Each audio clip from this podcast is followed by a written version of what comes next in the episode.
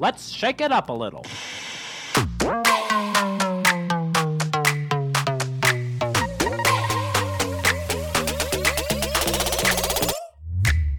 Welcome to the Salt and Pepper Podcast, adding a little bit of salt and a little bit of spice to make your Tuesday just right. Here's your hosts, Lisa and Olivia.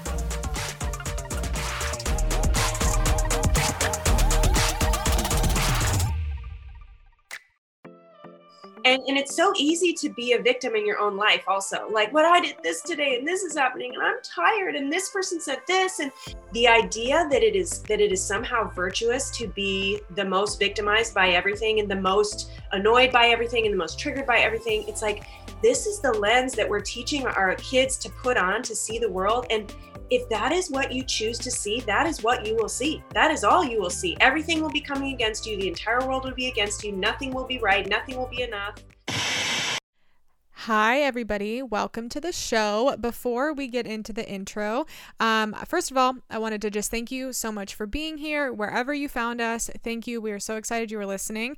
Um, I just wanted to pop in here and say that if you are a new listener or a longtime listener and you enjoy our podcast or you have enjoyed this episode um, once you listen to it, if you could just go down and subscribe, rate, and review, it helps us out so much. We read all of the reviews, we take it to heart. So whether it's good or you have some constructive constructive feedback for us. We are down to listen. It takes literally less than a minute. So, as you are listening to this, if you could just scroll below, hit those five stars, um, write us a review, or even if you can't, just giving us some stars would help us out so much. It helps us get amazing people like Britt on the podcast. So, let's get into the show. Uh, welcome to the Salt and Pepper Podcast. My name is Olivia. Was that good? Was good job. Good job. Thumbs up. Um, I'm an entrepreneur, brand builder, content creator, dinosaur lover. And to my left is Lisa Brosser. Um, hi, I'm Lisa, and um, I'm a wife, a mom, and my current obsession. Oh, she's reaching for something. She lifted out of, out of a bag. I knew it. You're, I'm gonna need to get a case on mine because we're gonna mix get, those up. Well, I'm getting one ordered. Yeah, I need to get one too. I can't find it. I, and I got AirPods. Air Pro, uh, AirPods Pro. I know. It just sounds so extra to. How much more is it than Pro, the original? Like s- almost a hundred dollars. One thirty for the other one. If you have money for AirPods, hundred dollars for. Okay. The noise canceling now you know. is so it's, scary. Oh, it's scary. It's terrifying. Oh, I love it. I, I have it so, on 24/7. I was last night. I got them yesterday and I wanted to try them out.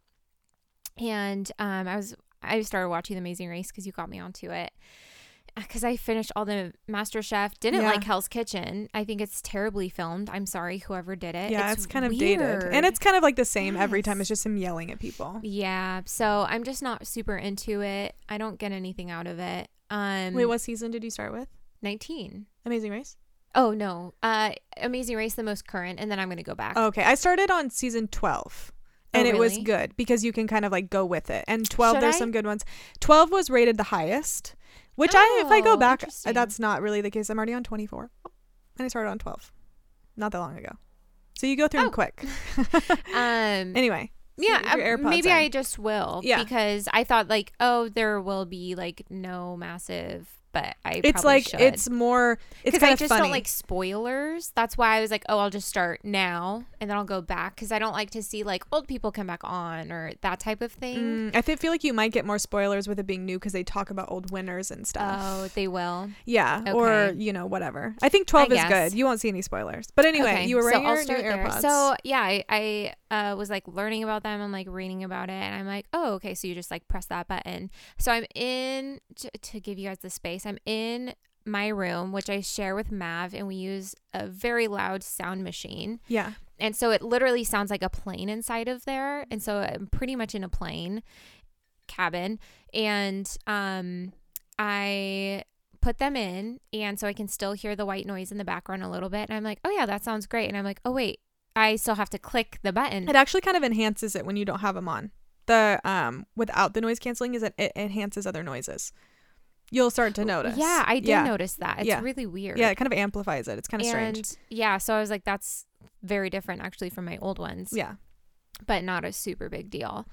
I turn on the noise canceling and I started like talking to myself. I'm like, like I, it's it's like you Mhm. can't see things at a certain distance yeah, and now you can or yeah. something it's so weird so i'm like talking to myself and i'm like can i feel myself talking like Uh huh. it's so Have you ever bizarre. worn noise canceling things? Yeah not These ones are interesting. You'll are get used. You'll get used to it, but like on ga- on planes, it's a game changer. In I- car rides too.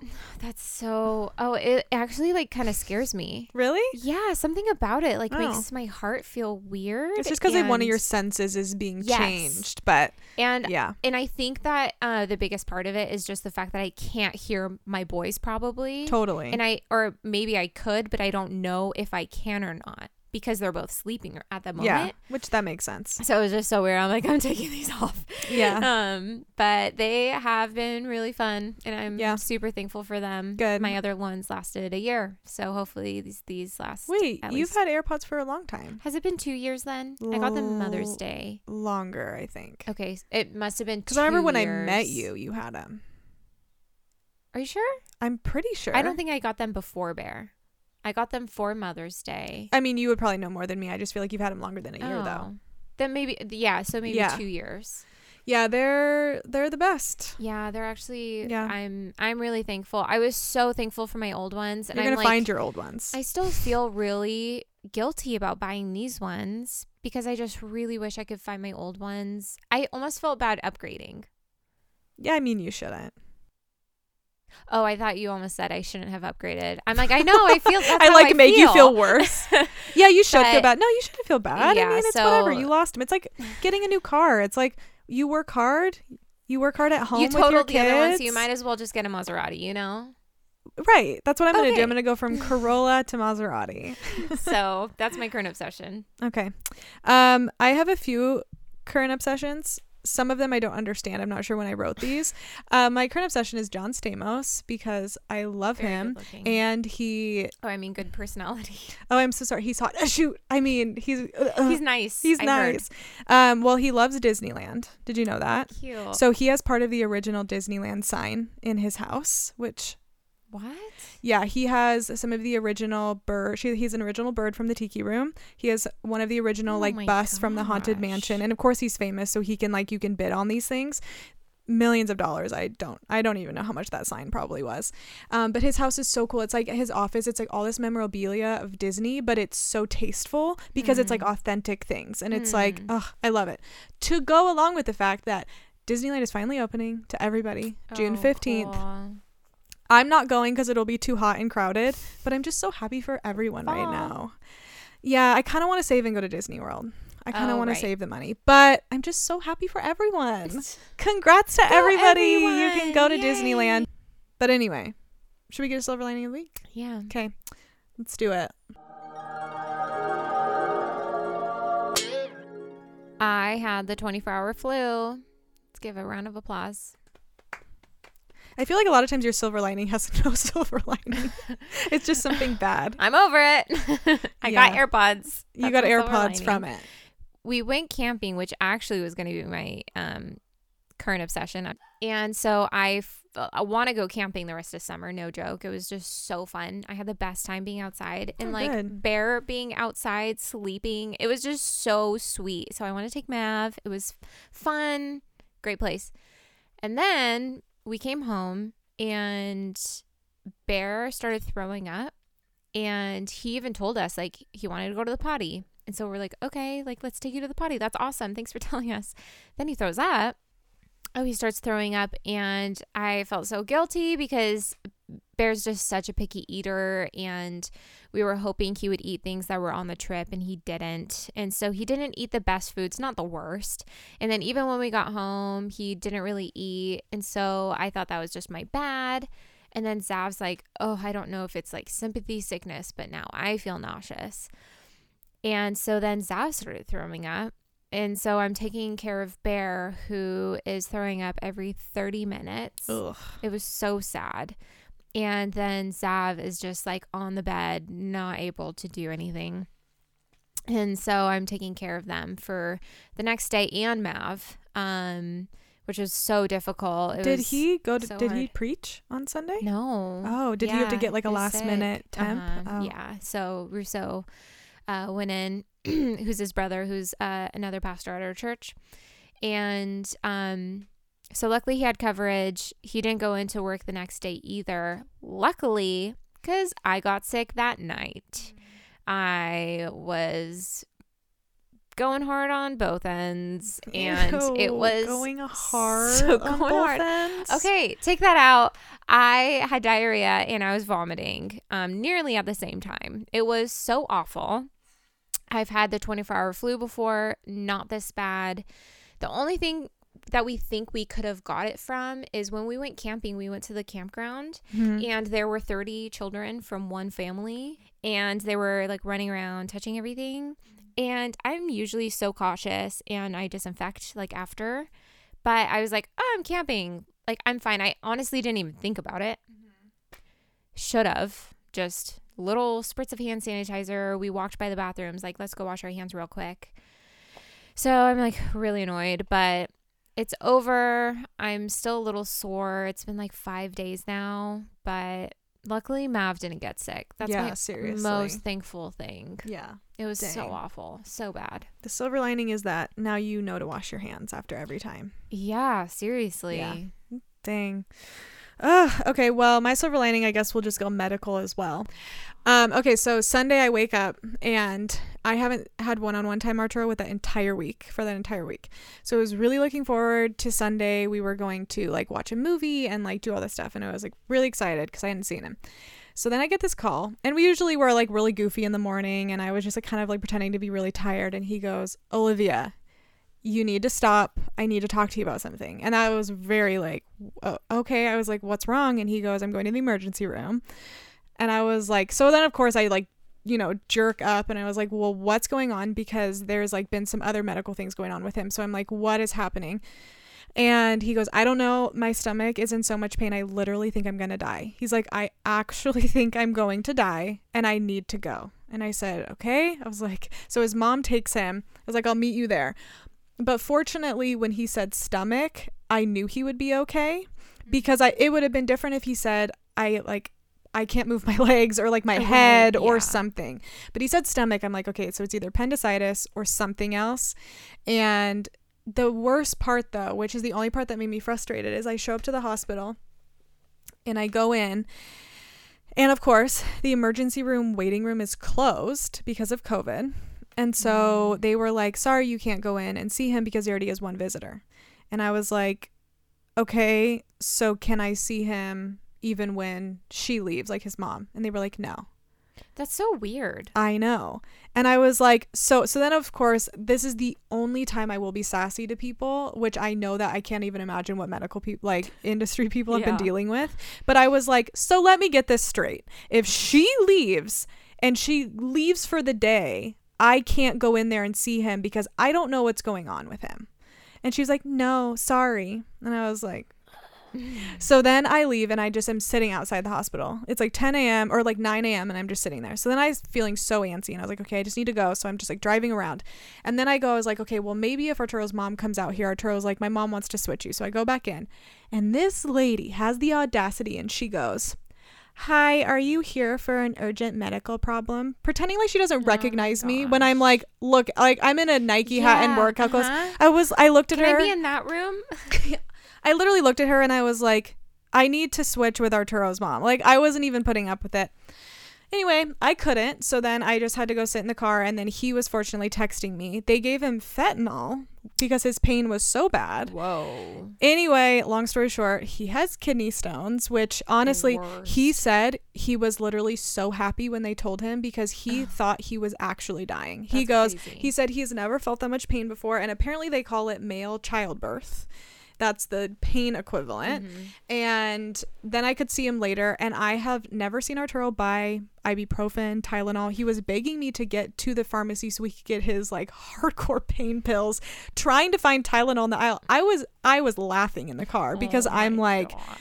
I'm like, so you can kind of see why people like need help or like they get addicted to this stuff, huh? You know, like trying to be supportive. But Uh-huh. it was kind of the silver lining, of course, is that he's okay. But on the flip side, just being like, it actually I think is good sometimes for people to go through stuff because then you understand. It's like what we talked about with Britt at the end of Mm-hmm. the episode. Like until you know truly like the pain that people feel, he has a completely new perspective on Mhm. pain medication or help Oh, totally. wish he wouldn't have gotten it of course. And it made me feel really bad that he was in so much pain. And he still hasn't passed the kidney stone. So Oh, we're still like waiting for that. And he calls it his baby and we're waiting for Ew. him to come. Oh my and gosh, i'm like that. yeah i mean me too. The whole thing i hate. Um but he's on this cocktail of pain pills and it's really entertaining. So So it even hurts when it's just inside, not just when it's passing. so the part when it hurts the most is when it's passing through into your bladder. And then once you when you officially pass it like pee it out they say that it hurts but it doesn't hurt as bad once it's going through. That's the part that hurts the most. So Yikes. yeah so How he's in a little bit of pain. They said they have no idea. They said if it hasn't passed Wait, in no. a How week long does it take to pass through his uh, urethra? yeah that's what it is. I don't know I, think maybe a few days couple days. So he we were out to lunch. We went to the coast for a day to meet up with some people and he was over he was sitting at lunch hunched over and then he would stand up straight and then he would hunch over and stand up straight Because you like go in and out of pain. yeah it's kind of like yeah when you have like stabbing pain he goes it literally feels like somebody is inside of me punching my stomach It from? Is it from not drinking enough that's what everyone thinks. I think that is a contributing factor, but doctors say they don't know. Sometimes people are prone to it. The guy that we met up with at the coast has Uh-huh. had it like 20 times. Oh. And he said, "Yeah, I just get it." Which I'm like water can always Genetics, help, I think. My yeah. dad gets them, and my sister's gotten them. Yeah. Luckily, I don't have that. Men I are haven't at least. Twice as likely to get them. and they probably get it worse. Yeah, well, and one thing too is what we talked about is like this is something I always tell Arturo. Like women, I think always live with a level of pain. Like we're either have I'm cramps. always in pain. Yeah, we always have like cramps, or like we're going through a period, which sucks, or we have headaches, or anything. So I think we learn to live with it. And Arturo doesn't really go through that much pain, which is great. Wow, that's so true. I've never thought of it like that before. yeah, but it's so true. I think like- that's why men are kind of like quote unquote, you know, babies when they have colds because I Uh-huh. don't think they're used to like, well, you still have to function. You still got to do this stuff when you're sick. But I don't think guys go through that. So I think for him it was like really jarring. Mhm. Um but yeah, so I hope he doesn't I hope it's a kind of a one off and he doesn't get him again. It's not like a thing all the time. hope so not. Well, that's yeah. actually a good segue into our episode for today. Wow. I have to put it out there, you guys.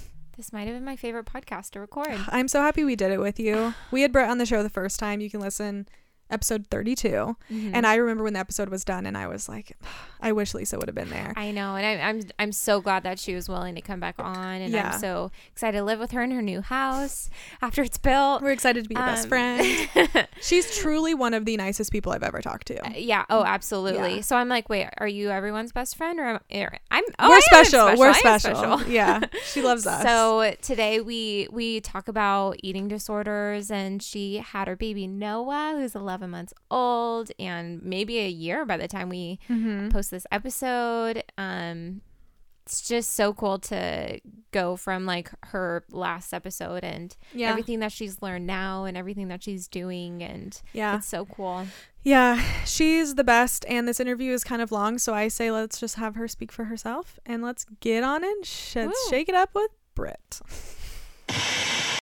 okay. So we're here with Britt Byrne again, but this time I'm not on my floor as I was last year at this time, sitting here all alone, not knowing what to do without Lisa.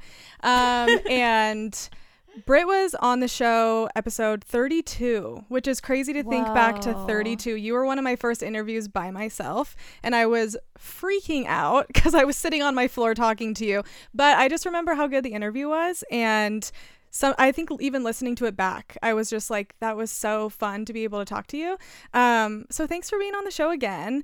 Oh, and oh. I would just love to hear kind of in this past year, because people can go back and listen to the original episode, but what has happened for you and like what has changed in the past year for you?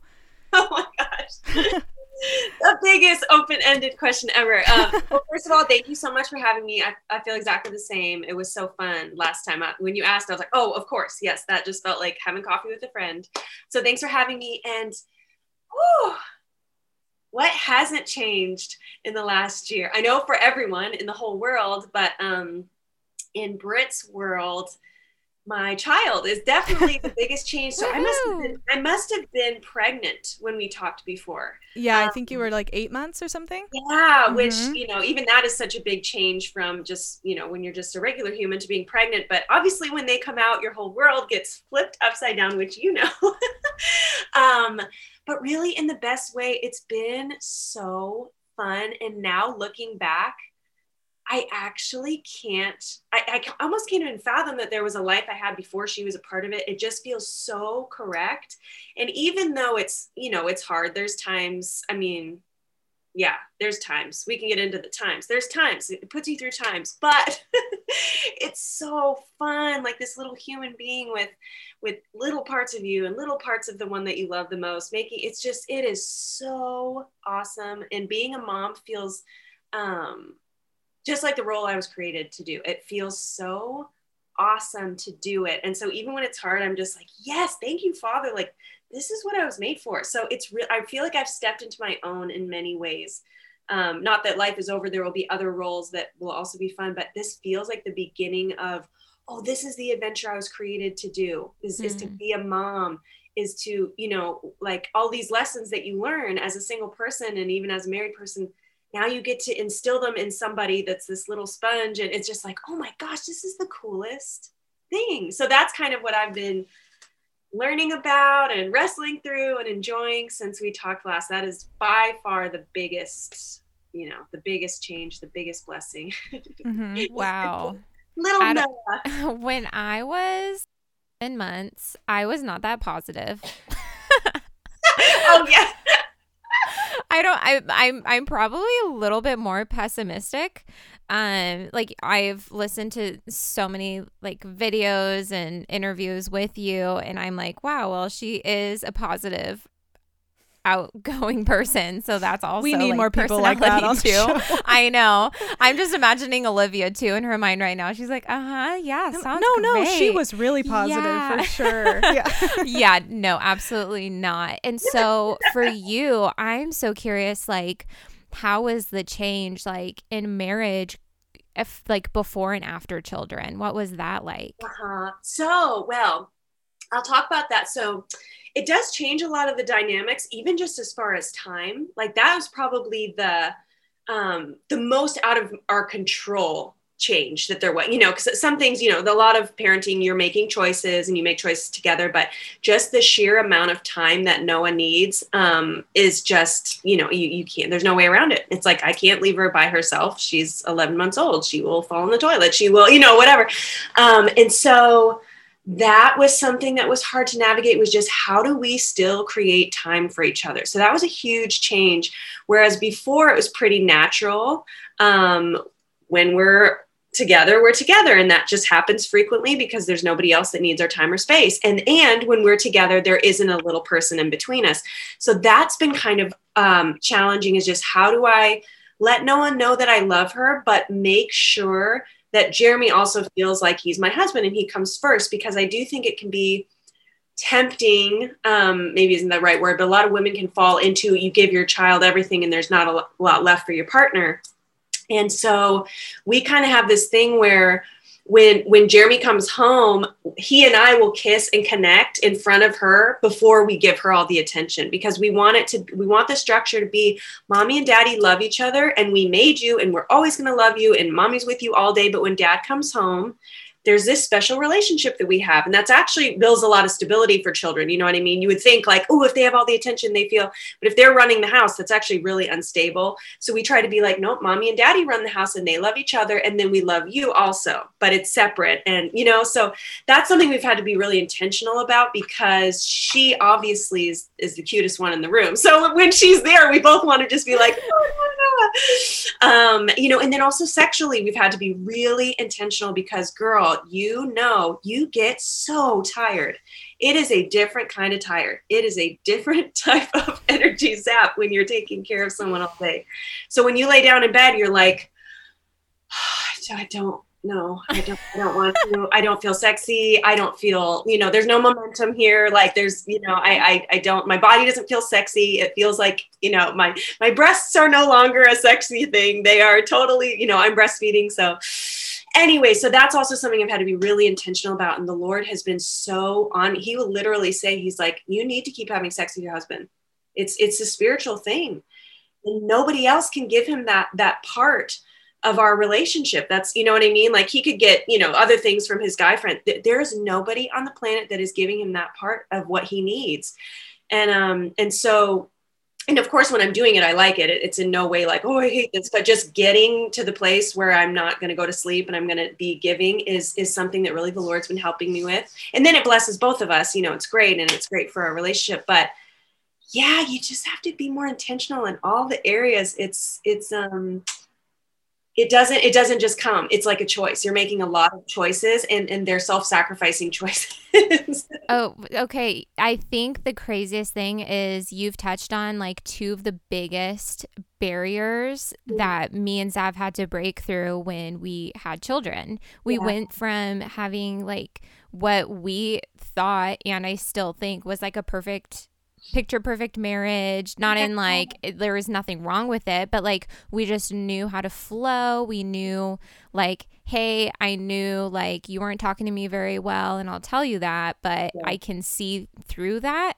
but then you have no sleep. You're constantly thinking about another human being, and both of you are. And yeah. then you're like, oh, yeah, my spouse. And you don't know how to balance all of those things. And it's, and so it's crazy because what you said is, um, it's almost tempting to like go to your child and give your child everything. And it's, I feel like that's something that came from the fall is mm-hmm. like, um, your attention span kind of changes uh, towards the wrong which is like even something we can do in our relationship with Christ is like going towards other relationships rather than like the Lord himself but we're supposed to put Jesus and then our spouse yep. first yes and so that's so hard to do and then sexually woo we had so much difficulty. Like, what do you do for the six weeks that you can't have intercourse? Totally. That's a question that so many Christians need to be talking about because non believers are talking about it all the time. Yeah. And so yeah, that's like so what are the things that you think I think like one thing you touched on which is really good and that we actually haven't put enough pressure on is like let's show our kids like the love that we have for each other more mm. and like show them we're putting each other first before yeah. you yeah. and starting that like from the beginning which I think is beautiful. What are other things that you guys have done um that have helped you like put each other first? Honestly, I mean, the thing is, so I don't even have like a here is the one thing that we do in this scenario, in this scenario, in this scenario. The, the thing I can say, if I have to give it in a you know truncated form, is just you have to be sensitive to the Holy Spirit. Because I can't even say you, you guys have to have sex every night and that will solve it because it really won't. And sometimes Holy Spirit will say, No, you guys need to sleep. You're tired. You have to mm-hmm. sleep. Mm-hmm. It's not good for your relationship to force this, right? But it's it's it's really can you be spirit led and then move when God says move? Because sometimes that does look like, oh, I'm exhausted. I really don't want to, or I want to blame it on like this or that, or have a bunch of reasons that I don't want to be intimate with my husband, or a bunch of reasons that I don't want to do the dishes, or a bunch of reasons that I don't want to go watch her and let him take a nap, or you know, the giving things that you can feel like kind of your heart being pressed to do it's like you you just you just have to choose. I'm going to be available to do what holy spirit asks no matter what it looks like. And trust that he only has my best interest in mind. And that's the thing is like it's not just he's not just an arbitrary mean father who's like you know what? I always want you to do the give so and so this because da da da it's like he wants me to give so and so this because it's going to be a blessing not only for jeremy going to be a blessing for me. Or if i go you know what i mean? Like there's just so many little variables in this life that we can't know. But holy spirit holds it all. Like god holds it all. Jesus is totally on jeremy's team and totally on my team. So i have to trust even if he's asking me something really hard that it's going to actually be a blessing for all of us. And, and the biggest blessing in the world is a marriage that is stable. It's like, I mean, you and I both know, like, we can all look over the world, like, marriages are not doing well, families are not doing well. Um, but I really think it comes down to these little, tiny, seemingly insignificant moments when Holy Spirit just nudges you, like, hey, go give your husband a back massage. Or like hey you know what? He's feeding noa. He looks like he's having a really hard time. Just go just go tell him to go sit on the couch and you'll do the rest even though you're tired. You know or, or whatever mm-hmm. it is it's like there's a million little things so i don't have a large overarching answer other than just being very very sensitive and willing to do things that seem insignificant or seem like no i shouldn't have to or i have the right not to because da da da da if you just say yes, it will change everything. Every single one you do is just building, building, building, building a really strong, healthy relationship. And if you act in that way, if the person that you're married to is also, you know, a Christian and sensitive to the Holy Spirit, they'll be doing those things back. And then it's like you're just being woven together, little, little strand by little strand of giving, giving, giving. And it's like at the end, I feel so much closer to Jer after this year of having, or I should say 11 months to be accurate, after this 11 months of having a baby, because, because I think we've both been able to rise to the challenge imperfectly, but overall, I think we're both rising to the challenge of, okay, what's the little thing I can give to the other person to keep this thing going? Because if both people are choosing, you know, if you go way the other way, if both people are choosing selfishness at every little turn, you are going to have a hot mess. It is going to be miserable and, and you're going to be undone because because children can undo you. They, they can unravel a marriage really easily. And if you don't, you know, you could be undone very easily, very quickly. Um, and it's never these huge decisions, you know, it's not like the enemy isn't tempting me to go cheat on Jeremy. That's not what he's tempting with. What he's tempting me with is to be a little bit bitter or a little annoyed or like, hey, I feed her all day. Can you do it? And not be grateful or whatever. You know, those mm-hmm. are the mm-hmm. little temptations. It's these little things. Um, so yeah, I don't know if that's a very specific answer, but that's that's the best. Answer. Oh answer. my gosh, I can leave it here. I mean, Olivia can ask some questions and I'll, I'll I'm done. Like I'm done working for the day. I got my nugget of wisdom. Honestly, like these are things that I think can just go through so many eh, it's so simple. Like listen to the Holy Spirit. Yeah.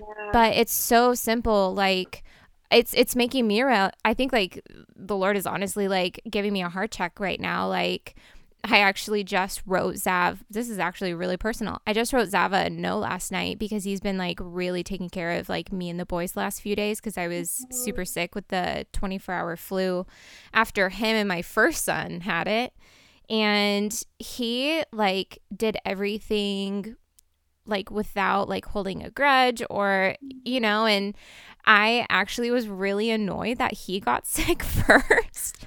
and I was having to take care of him because we came back from camping and like there was so much to do and like I was taking care of both the boys and it was supposed to be like a nice weekend and I'm like what the heck is going on? And I was being a brat honestly. and so we come back and um then he starts taking care of me and taking care of the boys and he did it just gently and like so just yeah. Jesus like so unselfish and I was like wow I'm such a jerk and so I made sure to just like let him know and I apologized to him I'm like I'm so sorry and yeah. so it's it's just such a good reminder that like even though you're tired at the end of the day. Like, so are they. And so, yeah. even just little things of like, hey, I mean, you know, you worked a long day, but so did Jeremy. So yeah. maybe you can go. Your daughter's name is Noa, you said? Yeah. Yep. Is that N O A? N O A. Yeah. It's actually in the Bible also. I mean, I know there's male Noah really? that about, but it's in Numbers and then again in Joshua. It's a cool story. I, I won't cut you off, but yeah, it's N O A. Cute. Um, and so it's just such a good reminder that like whenever you hear those thoughts, like mm-hmm. sometimes I'm like, oh yeah, that's my brain. Okay, leave it alone. Like, sure, whatever. Yeah, I can go help him out, but I'm tired too. But I think it is first the tug of the Holy Spirit that's like, no that's what you you really should be doing right now and it's a good reminder that jesus right now just reminded me like well i'm not going to give you too much that you can't carry on your own or that i can't help you with totally. and so like the burden you like yeah give me your burden but it's not for you to hold uh-huh. so totally. yeah that's just so good it's so good. And you know what, though? I mean, it sounds like you did the perfect thing because we are all going to fail. We are all going to have selfish moments. I mean, we're walking in uh, this human body, right? Jesus is the only human who made it through without failing. So we can give ourselves some grace. And, and it's huge. Saying sorry is so huge oh my gosh, saying sorry, writing him a note, like that's that's you listening to the prompting of the Holy Spirit. That's so good. Like that's such a blessing to him because then at the end of the day, what he walks away with is, oh, she is grateful, and oh, you know what I mean. So that's so beautiful. I love that, and it's oh, yeah. that took that took years of marriage, right? Right? It does. yeah. But we're always being refined, and that's what's so awesome. And so, and so that's exactly that's exactly it's a perfect picture of what I'm talking about. Is you can use marriage and all the challenges therein to make you better or to make you worse. And, and even though you you know you, you, don't think you did it perfectly at the beginning but then coming back and writing letter that makes you stronger in the end. And so you're rising up every time you know with every challenge instead of letting it just rip you apart which is of course what the enemy wants us to do. And so that's another thing that's really huge to, to, to add to to um you know just how, how can you strengthen your marriage? How can you how can you use it? Like um, is being so aware of the things that are coming against you and not seeing it as being your husband. You know what I mean? Like mm. even tiredness or frustration or whatever it is, being able to say, "Hey, that's not coming from Jeremy. That's uh, that's actually coming from the enemy." And to also not claim it like it's my identity, like I'm you know, I'm depressed or I'm tired or I'm angry. I'm going to say, "Actually, no, no. I'm a child of God. I'm whole. I'm healed, right? I'm all the things the Bible says. Even if I don't feel them right now, the word of God is stronger than my feelings. So, so I'm, I'm, you know, I, I have the Holy Spirit living inside of me. So I have peace, joy, you know, uh, self-control, faith, faith, gentleness, all this stuff. If I don't feel that way, that means you know, while we're camping, something is coming against me that's coming from the enemy. Frustration is coming, or or blame. Ooh, I feel spirit of blame. I want to blame my husband because he's not doing da da da da, or I want to accuse him. Right? Spirit of accusation is coming in. Whatever it is, and then be able to say, I don't have to agree with that. I don't have to act like that's part of my identity or who I am, or even is true. I can start seeing like, oh, wait, wait, no, no, okay. So I nail to the cross the spirit of, you know, frustration or whatever it is. I repent of join. I'm not going to join with it. I break agreements with you, and I'm, I'm just, I'm sending that away. And then I ask God, what's really happening? Oh, what's really happening is I didn't sleep enough last night, so I want to be angry at Jeremy when really I just didn't sleep enough last night. You know what mm-hmm. I mean? And it's mm-hmm. like, and it changes the game if you can just remember, like, hey, the Bible says that I'm full of all these things that are good, that I'm whole, that I'm healed. By his stripes, I'm healed, right? So I, sh- I don't need to be walking in XYZ, whatever I feel coming against me. I can actually dismiss that. It's a spirit from the enemy trying to get me to be mad at my husband. So mm-hmm. I'm just going to dismiss that and then we'll work on what's actually here, which is usually not that much because you have a really kind husband and so do I. You know, They're, usually when you strip away the the frustration or anger or whatever is trying to speak to you, it's like, oh, actually, we're both just trying to raise our kids and we're, we're both kind of tired. And I love you and you're doing a good job, you know? And then it's like, oh, yeah. oh, that didn't need to be this. So that's another huge thing is just, is just identifying what is coming from outside. Like, you know, it's, it's like the verse, like our struggle is not against flesh and blood. It's not, it's not husband and wife. It's the enemy mm-hmm. coming against mm-hmm. the husband and wife. Like we're a team fighting the enemy. So we are both going to together say, no, anger, you don't get to live in our house. Fear, yeah. you don't get to live in our house. Blame, you did not get to live in our house. If I feel that churning in my mind, that's not mine. I'm gonna send that away right now before I even talk to Jeremy because I don't want that coming out of my mouth. It's not me.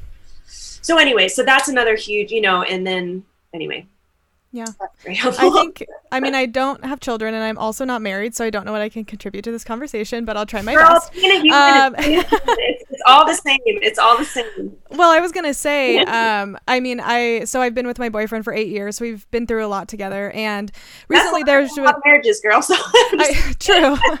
um, Longer than mine. yeah, yeah. I, I mean, obviously, I know it's different. Um, but we, you know, been going through things, going through like medical things, going through all that stuff, and it's really what you were saying is so applicable to everybody, even if just in friendships, if they're not with anybody, like dying to yourself every day. And Yeah. you know, Arturo and I have so many businesses. So to me, those are my kids right now before one day, if we have kids, you know, and it's one of those things of like, sometimes I find myself like a tit for tat. Like, well, I'm really tired because I had this many meetings. And he's like, well, you know, I had this many meetings too. And I'm like, yeah, but in your meeting, did it go like this? You know, and you find uh-huh. yourself kind of like trying to level up, like, who's more tired? And like, well, I just made you dinner. Say thank you. As opposed to just being like, no, like I love you and I want to take care of you. And same with friendships. Maybe you don't like love what the other person is doing, but maybe they just need a little extra help. And you have to go, I'm just going to die to myself today and I'm going to do these things even when it's really difficult. So I think Yeah. it's a really good reminder, no matter like what phase of life that you're in, it's, it's, it's so easy to be selfish. Like it is so easy to just be in your own bubble and your own ecosystem and not understand that like there's so many people in this world and they're all going through so many things Right. and we just see what's right in front of us you So know good. Yes, so good. And and it's so easy to be a victim in your own life also. Like what I did this today and this is happening and I'm tired and this person said this and you don't get it and I'm, I'm a little sick and and it's like if you choose that to be your lens, which you know right now in culture is like, yeah, it's good, be victimized all the time. Like who can be the most, you know, and like of course real things happen, real people. We absolutely have to honor them, but the idea that it is that it is somehow virtuous to be the most victimized by everything and the most annoyed by everything and the most triggered by everything it's like this is the lens that we're teaching our kids to put on to see the world and if that is what you choose to see that is what you will see. That is all you will see. Everything will be coming against you. The entire world will be against you. Nothing will be right. Nothing will be enough. You know what i mean? You'll be mm-hmm. entitled to everyone doing everything for you and it will never fill that black hole. It's like if you start seeing yourself as a victor, right? Like, I look what God did for me already. How could I do any less? If you're literally thinking of what Jesus did for you on the cross, you are not going to hold you're not going to hold anything above anybody because you mm-hmm. you know what you've been forgiven of. So how am I going to hold unforgiveness towards my husband because this or that or why how am I going to act like, "Oh, I have it so bad because you know, my meeting went 10 minutes longer." And of course I want to do that. That feels good to do that. You know what I mean? Like, but you don't know she threw up on me 3 times today and you just got to go be with adults all day and I had to talk to someone that doesn't even talk all day. Jeremy's me me me. And, and then but then I get sour and that actually doesn't feel good and it's self-perpetuating and then the more I do it, the more I feel that way and then and that and it is such a cycle. And what you're talking about is the exact opposite cycle where it's like, if I can just die to myself and give, that makes me feel good. And then I want to give a little more. And then I want to give a little more. And all of a sudden, I'm attracting people that are givers and that are life giving. And we're giving life to each other and we're encouraging each other and we're calling the best out in each other. And it's this upward cycle where where do you know what I mean? And like, so I just I love that you say that, sis. I am so yeah, I, I am 100% in agreement with what you're saying. It's huge. It's Mhm. such a game changer because not only like in the actual actions does it change, but it changes your frame of mind. If you're looking how you can serve other people all the time, you will be a happy person. You just will. If you're focused on yourself and what you need and who hasn't given it to you all the time, your life is going to pass you by and you're going to be really sad and feel like you didn't get a lot even if you Mhm. did. It's like it's just makes such a difference the lens you choose. So amen. All I'm saying is amen, girl. yeah You're yeah and and i think it also the more you become a victim which like you said real things happen not everything is a choice but i think it takes away the fact that we're all choosing. Almost everything where we are in our lives is a choice. You know i choose to do all of these jobs and have all these meetings. I don't have to choose that. And if i'm going to be complaining and i'm going to be all upset about it it's like there are going to be days. Of course there are going to be days mm-hmm. but for the most part it's like well then i should just quit I mean, really, that's the bottom line, and that's the same with a lot of things as well. If you're if you don't like where you're at, then you need to shift that. And the more we become victims, the more we're taking that off of ourselves. And I think it's important to remember, like, almost everything in life is a choice. Yes, yes, and it's actually and it's actually a spirit. You know what I mean? Again, it's like I, I, you know, I, I, I hesitate to spiritualize everything, and yet I don't because it's how I see the world. Um, it's like it. There is, you know, the victim spirit, and it usually comes to people that actually something happened to them and terrible. I mean, we do counseling, we do workshops. At, girls, oh my gosh, the lives that some people have mm-hmm. had are so horrendous. You couldn't even imagine it. You couldn't even imagine it if it was in a movie. You would be like, it's too much. It's too much but, and yet, what is even worse than usually what happens to these people, you know, like the trauma that happens to them, be it molestation or whatever, is this spirit that comes that then for the rest of their lives informs them that they are a victim and they will continue to be victimized and they will continue to be victimized. And then the perpetrator gets to win over them their entire lives instead of you know if they can surrender and break off that spirit and say no actually i don't agree with you. You don't get to control me. Then they can have a prosperous life. They can be fully healed. They can be you know they can be whatever they want. They can do whatever they want. But this spirit tries to tell you like no it's never going to be good for you. Everybody else gets what you want. You never get it. No no no no and that's almost worse worse than the than the original trauma is what happens to them after. And anyone can fall into it be it large or small whatever happened to you. But yeah it's crazy because it does it takes away the concept that you have free will and you have a choice and god can take you wherever he wants if you'll let him if you believe if you believe that he can he can he can he can open any door right? There there he has keys that can open a door that no one else can shut and vice versa. It's like all over the Bible, it says that He will take you from glory to glory. But if you don't believe it because you think that your life is a piece of crap and that's all it will ever be, then unfortunately you're going to stay there and, and, and then you're stuck. Mm-hmm. But you don't have to be. So, anyways, yes, I yeah. just, I, anyway we I don't even know why we're talking about that, but I no. feel like that's for somebody. No, I think that's so good. Yeah. That's actually something we've never really touched on either. Uh-huh. And so uh-huh. I think that's really cool that you opened up that discussion. And I never ever want to condemn someone. And sometimes the, the word victim or victim spirit can, can sound condescending or condemning. And, and it isn't. Is I want to say like there are real things that happen to people that are not okay. Oh yeah. But totally. I just want to say I, this is in no way to condemn. It's it's actually to empower that you are mm-hmm. not what happened to you that you yeah. can love what happened to you. And that's so that's I just want to make sure, like, I, I actually whoo, I feel the Lord. I literally feel like this is for a specific person that's going to listen to this that you are not what happened to you. Mm-hmm. You are mm-hmm. not what happened to you. It's in the past, and Jesus can wipe it away. As soon as you're ready for that to go, forgive the person, and it is done. It yep. is under the blood, and you can be whatever you want to be. You are not held down by what happened to you ever, ever, mm. ever. So, just in Jesus' name, we bless you, whoever you are. Just rise above. Mm-hmm. That's so good. Um, my dad escaped Romania. All of our listeners are like, "Wow, you're going to talk about this again?" But it just like contributes to so many conversations, especially something like this. Like they weren't allowed to believe or talk about God and um, believing in Christ. You that meant you were stupid and you like didn't believe in science for some reason, which is such a joke.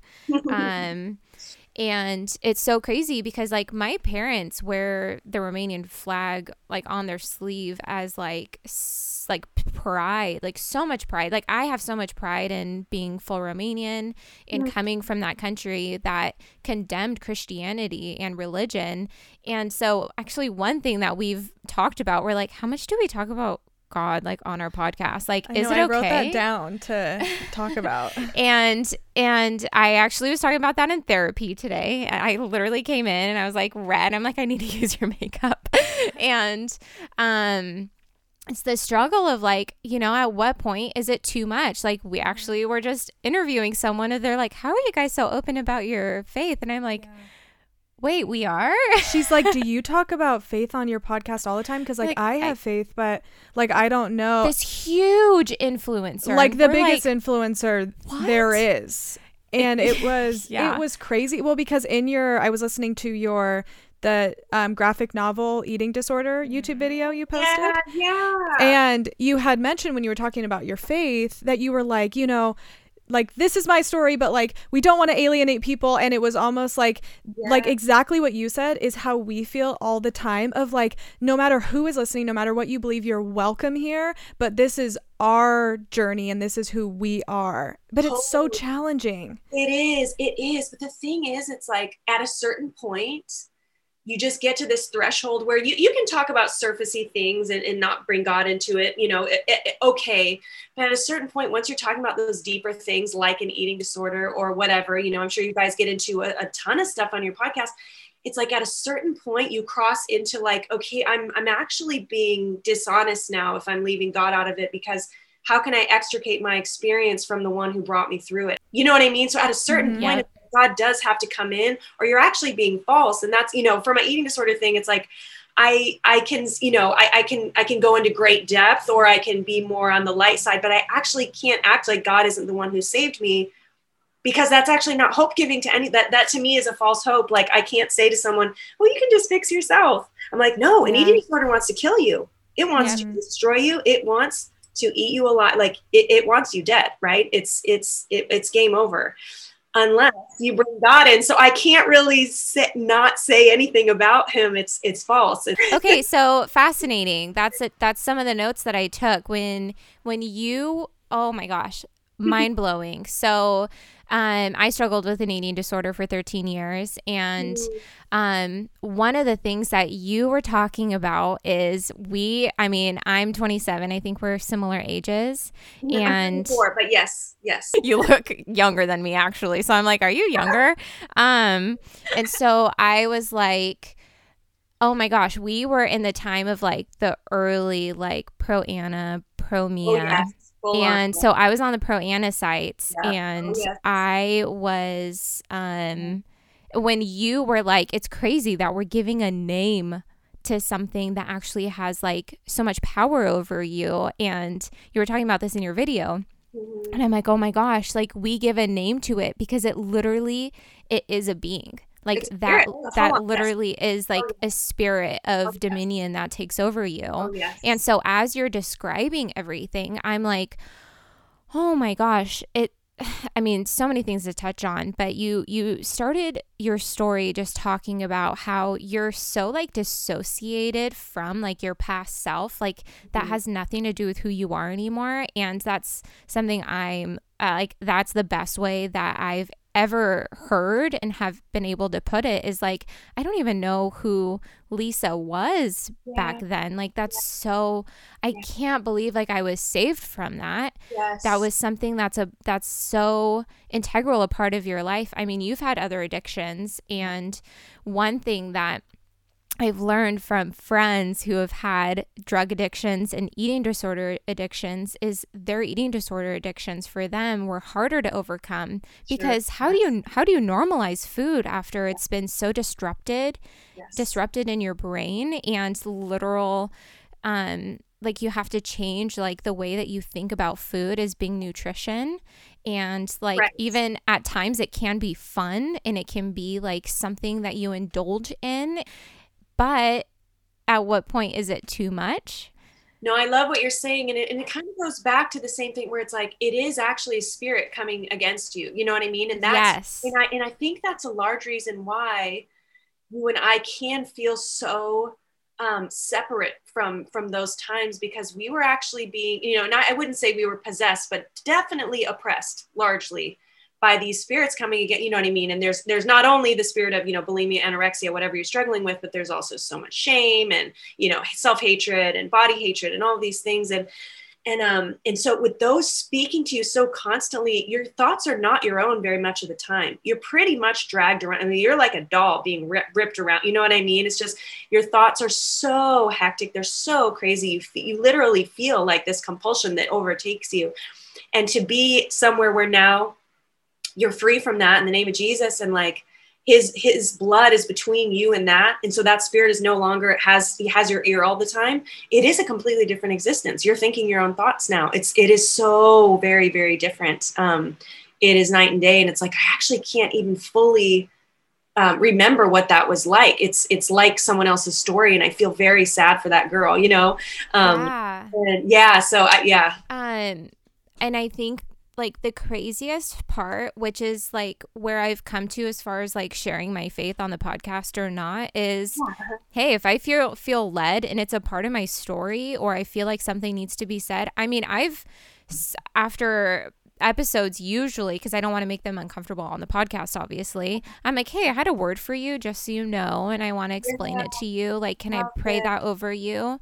And most of the time like it's been taken it uh, luckily on the podcast so far. Other times it hasn't been outside of my life and I just have to get to a point of like, okay, that's fine. That's okay.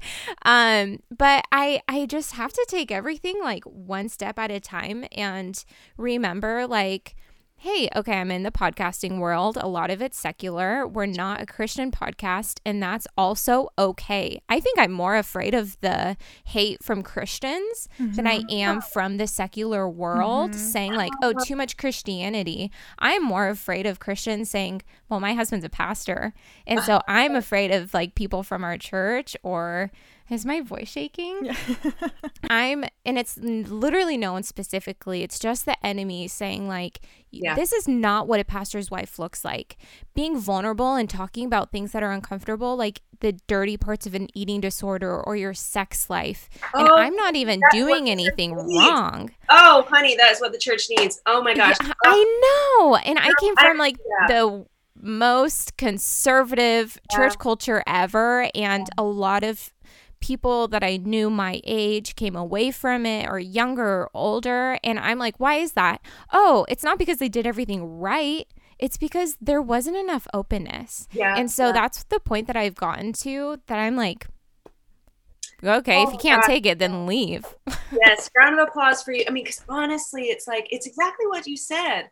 Because when we were talking about sexuality, it's like, yeah, the world is talking about it all the time. And the world is talking about it in a, in a way that's perverted and actually destructive and so we can't just not talk about it. You know what I mean? Also, God created our bodies. He loves our bodies. He's not embarrassed by our bodies or our sexuality at all. It's like so for our workshops, I mean, we talk about masturbation, we talk about sexual identity, we talk about all that stuff because we're talking to singles. These are questions they have. How how could I I, I feel like I'm not being a good friend and I'm not being a good minister if I don't talk about things that are real it's not it's not helpful. It isn't helpful at all you know and there's so many things that aren't addressed specifically in the bible and so we want to teach people how, do, how do you bring holy spirit into these areas? Because unfortunately so many people think oh god doesn't think or talk about that stuff so i have to figure it out by my own on my own over here. And i'm like no.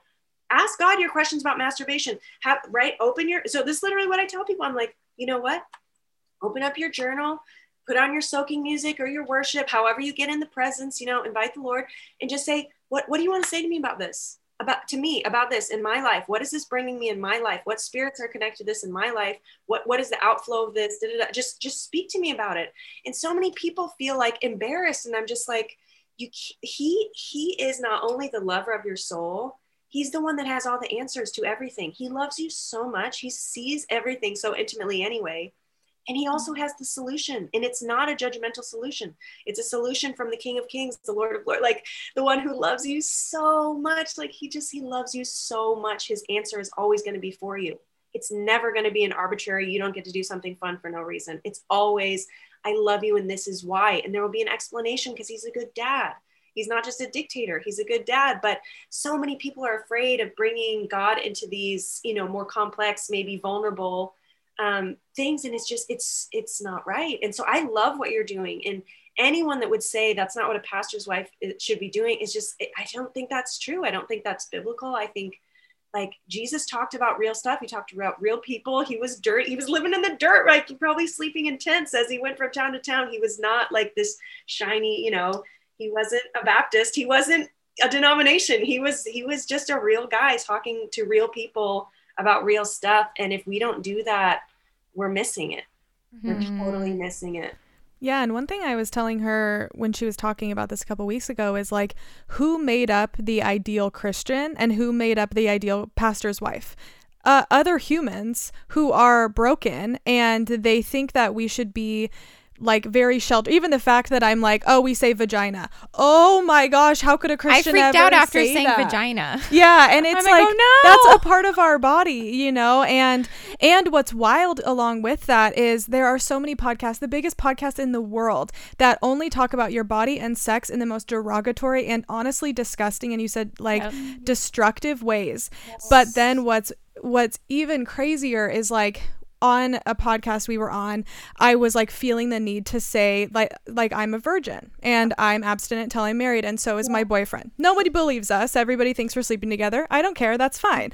but it's just like I feel like I can't say that because then I'm going to make them feel judged. When it's like, okay, you can come as you are again, come to this podcast, come here, be whoever you are, but this is what I believe and this is what I'm doing, but we're not allowed to say that either. So it's almost like, you know, as Christians, Yeah. we're not supposed to be talking about these complex, not even complex. I don't even know why it has to be complex to talk about like sex and marriage or whatever it is. complex is. thing. But yeah, like we can't talk about that. And then I also can't talk about the fact that, you know, I'm abstain from certain things that most people do.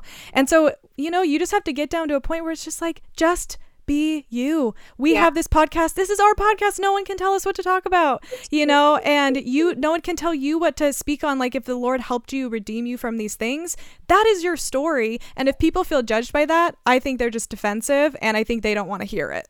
Well, here's the thing: you actually can't make anyone else feel anything.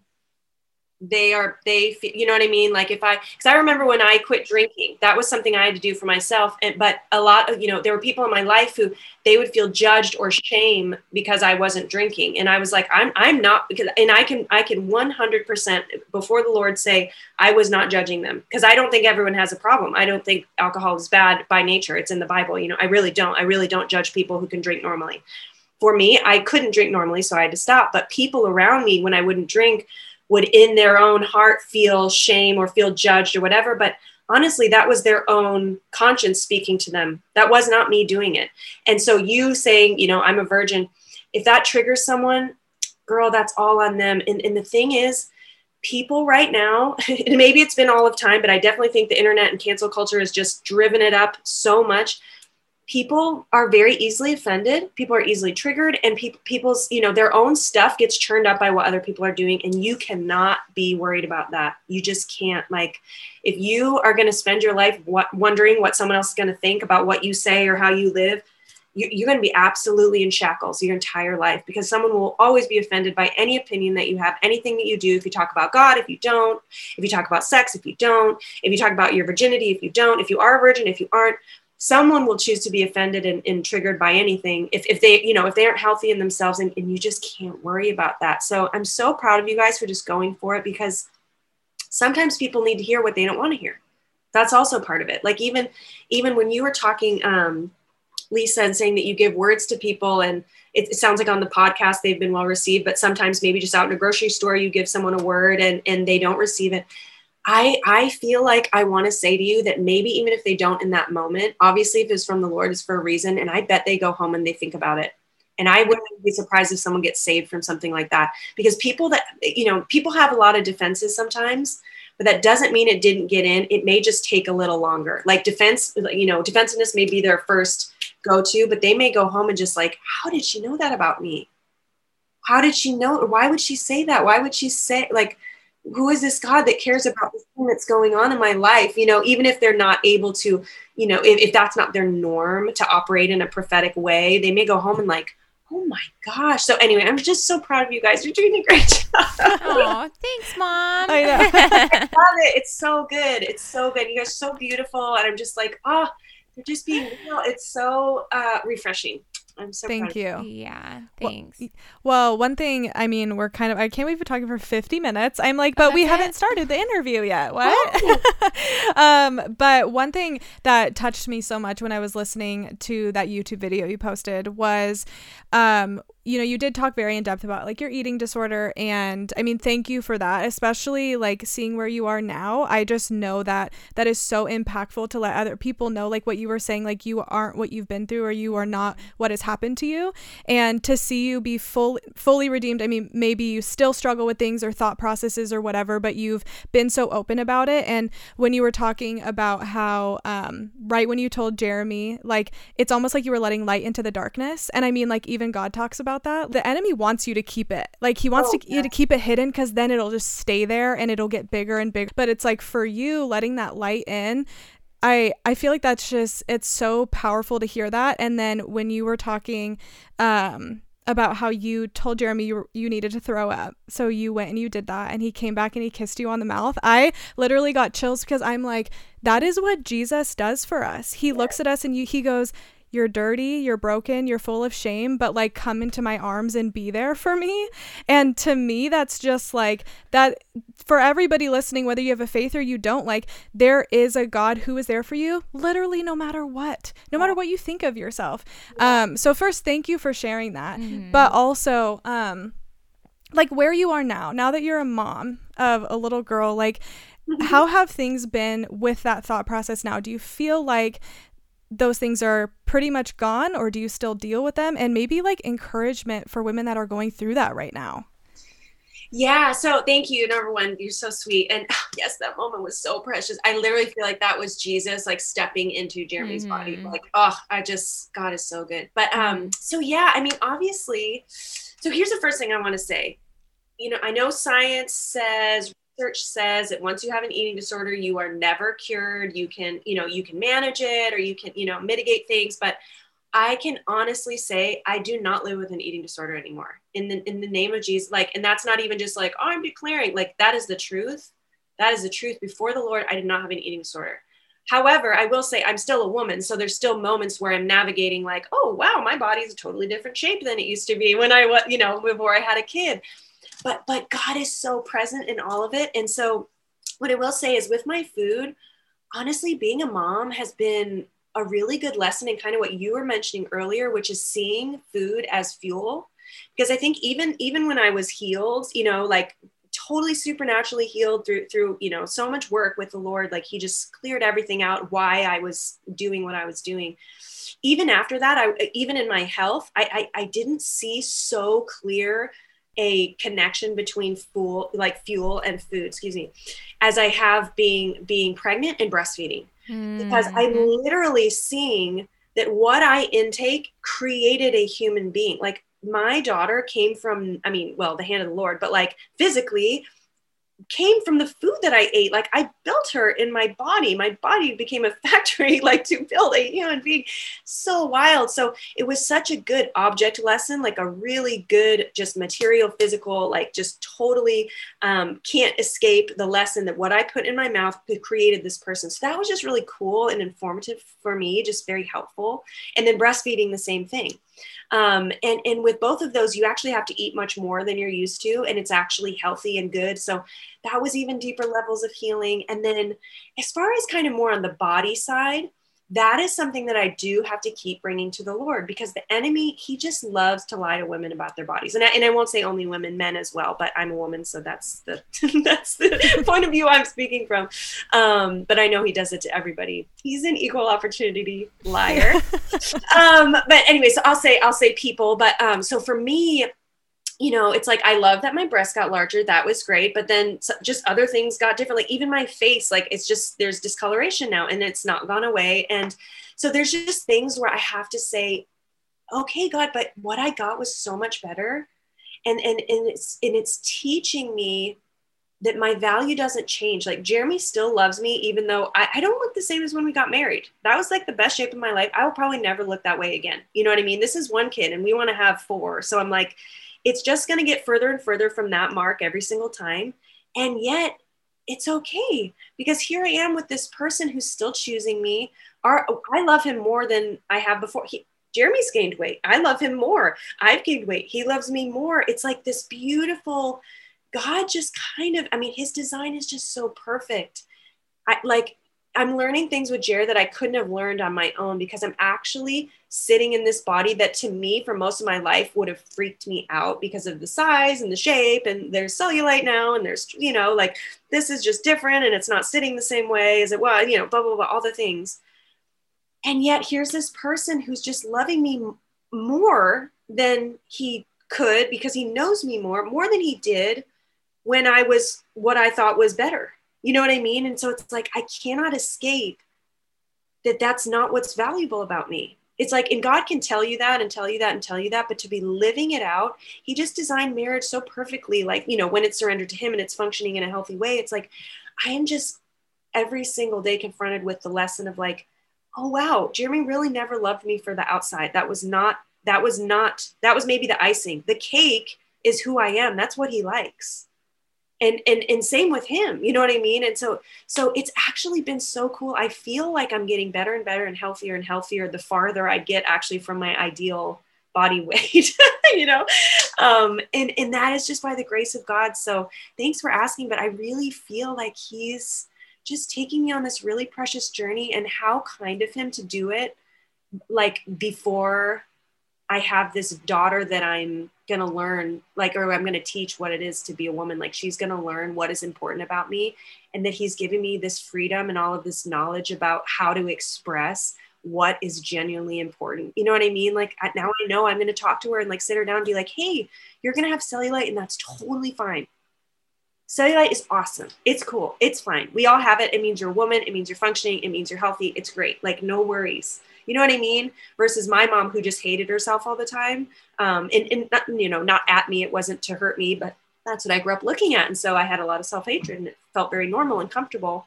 Um, I really want to do the opposite. And God's kind of giving us, you know, I think you, you also, for your kids, like he's just giving us lesson by lesson by lesson and, and and it's just being driven so deep in my soul i'm like how kind of him to do that before i you know before noa is at an age where where she can understand i can i can teach her all this stuff. Mm-hmm.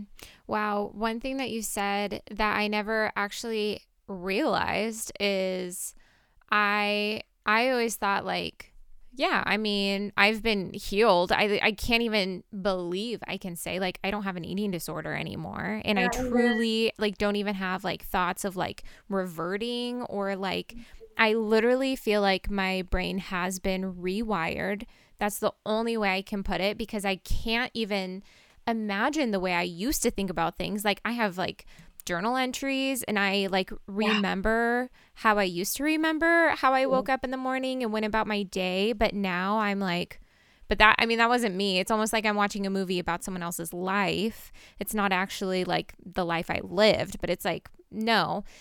And so one thing that you said is like, you know, science will always tell you or the world will tell you or whoever biologists will say like no like once you had an addiction you have it for the rest of your life and there's like no way to go about it. Sure that can happen but i've like the only tendency that i've had is like oh my body kind of like i'm not super happy with like how my body looks. And that only really happened when i got pregnant and um, then like after having the baby i gave myself a lot more grace because like i got to see like what i made and i'm like yeah i get to like totally. feed this baby too and it's getting chunky and it's like so cute. Um and so i think that's like the the motivating part of it all. But um I think yeah, I think that's one thing that I can finally like, hey, wait, no, I I'm actually completely healed like no matter what anyone yeah. says or thinks, which is like unbelievable. Yeah. And can I say something to you? I think I think it's so important um, to point out that that's just a lie that the enemy tells almost every single woman who's had a baby. So I wouldn't even let him lie to you and say that that is somehow in any way connected to your eating disorder. Like, honey, right. I think that's the connection I just made. Yes, yes. I'm just as your sis saying yes and amen to that. That is that is old. That is gone. Like the enemy, he just loves to lie. He loves to lie. So don't ever be like, oh no, it's coming back. No, it's not coming back. It's gone. It's gone. And those thoughts are uh, there. Those are other lies that are also gone as soon as you dismiss them. But I don't know. Yeah, it sounds like you made that connection, and I'm just agreeing with that. You yeah, are free. You are free one thing that um, I did notice that you were saying that your dad and your mom both kind of had some addiction problems or eating things. And I remember I talked about this on the podcast before, but I was talking to a friend and she was asking me where I find this need to always look perfect and that's just how I've always been. I think we talked about this on the last podcast and I was just thinking about like growing up and the emphasis on my appearance and how nobody it was never my parents being like you have to look this way ever. It was just that was always a topic of conversation. And just thinking about how i think that really has subconsciously like impacted the way that i think about myself and how i appear to other people. And so when you were talking about that's how what you saw in your mom um, but then my friend was saying that her mom never talked about appearance ever. You know of course they made her know she was beautiful but they never came out and just said you're so beautiful and that was it. It was always like accompanied with something else or whatever. Um, and so with noa are there certain things that you are going to say to her or help her know that like obviously you're beautiful but that's not it. That is not what we're going to talk about all the time. Yeah yeah. You know what? So so so yes i mean definitely i will i will tell her she's beautiful because that's god made beauty. Beauty is a gift so we don't want to throw it in the trash. We don't act like it doesn't matter. You know it's it's in the bible. Um, you know it's i mean read song of solomon right? Like like it's it's good to praise things that are beautiful in nature in people um, but yeah but to also praise those other gifts like no you're so smart you're so kind you're so creative or i love when you sing or you know whatever. Um, and, and, even more i think well maybe i don't know i don't want to put it on a totem pole of importance but equally as important i'll say is i think just the example of of not obsessing on the outward appearance you know or not obsessing on what other people look like or what you know and, and also i'm going to be very careful about what diet she puts in her eyeballs as far as social media as far as TV programs, as far I mean, that is really there is so much there is a heavy sickness of just comparison, self-hatred, um, all of the there is so much yuckiness um, just just in the world that that I really want to filter out for her um, because it, especially for young minds, there's just they don't have the capacity to weed through that and feel good about themselves. It's not natural. You know, it isn't natural at all. And I think the enemy works hard enough on people throughout history, he's made people feel bad about themselves because he's a liar and he wants to do that because he hates us. but he's just been given so much ammunition with with um, you know the culture right now. So that's another really important part is how how I talk about it in the home, you know, to her, and then how I model it in front of her, and then what I let her see, which, which you know, what standards of beauty am I letting her lay eyes on constantly is really important too. So that'll be I'm sure there'll be other things I haven't even thought of, but yeah. that's what I'm gonna for right now. That's what I'm thinking about. Hmm, so good. Well, I mean, I feel like there were so many things I want to ask. I can't believe this went by so fast. Um, but we always like to ask our guests what their silver lining is. So, is there something good that came from something oh, yeah. bad or challenging at any point in your life? Okay, yeah, that's great. That's I love that. Sorry, you're I good. thought you were gonna hold a fake microphone as you spoke. I'm like, oh, oh I like that. Like, Why are you now doing that? I wish I was doing that. um, so my silver lining, um, I have to give a little. I'm gonna go quick because I, I know that you know. Oh, you are good. So much time, and this was so fun. Um, so I think what's the silver lining has come out of what's been the hardest for me with parenting, which I, I didn't address yet, but I just had a lot of physical pain as, as far as just, just dealing with post pregnancy. I've been in so much pain. Um, breastfeeding was extremely painful for me. Um, so I had just, just like they would, they were bleeding. Like she actually like sucked a little piece off of one of my, like, so it was excruciating. Like tears every time I would breastfeed, just lightning. Can't wait right? to have a baby. it's like, oh, but but my Psych, fault. You won't. I'm not. I'm not saying this to bring fear. I know. I know. I know. Totally my fault. I didn't. have. she didn't have a good latch, and I thought she did, and I I was too prideful to go in and get it done because I, I didn't think I, there was a problem. So I was just like, you grin and bear it, you do it, you know. Ah, and and this is what women do. We do it. We do it, and and all all the way along, it could have been much better. So all that to say, so I had you know a lot of pain with that, and then as that went away, I started developing hemorrhoids, which I've had actually since since in, I don't know, probably 15 years. But from being bulimic, I gave them to myself um, years and years and years ago. Um, but they were kind of the run of the mill kind of painful, kind of itchy, annoying, but you get Preparation H, they go away in a week or two. It's not your favorite thing, but it's not the end of the world either. So I just was kind of used to them and they were fine. I gave birth, I got them again, which is very normal considering the amount of force that you're exerting. I didn't think much, much of it. They went away.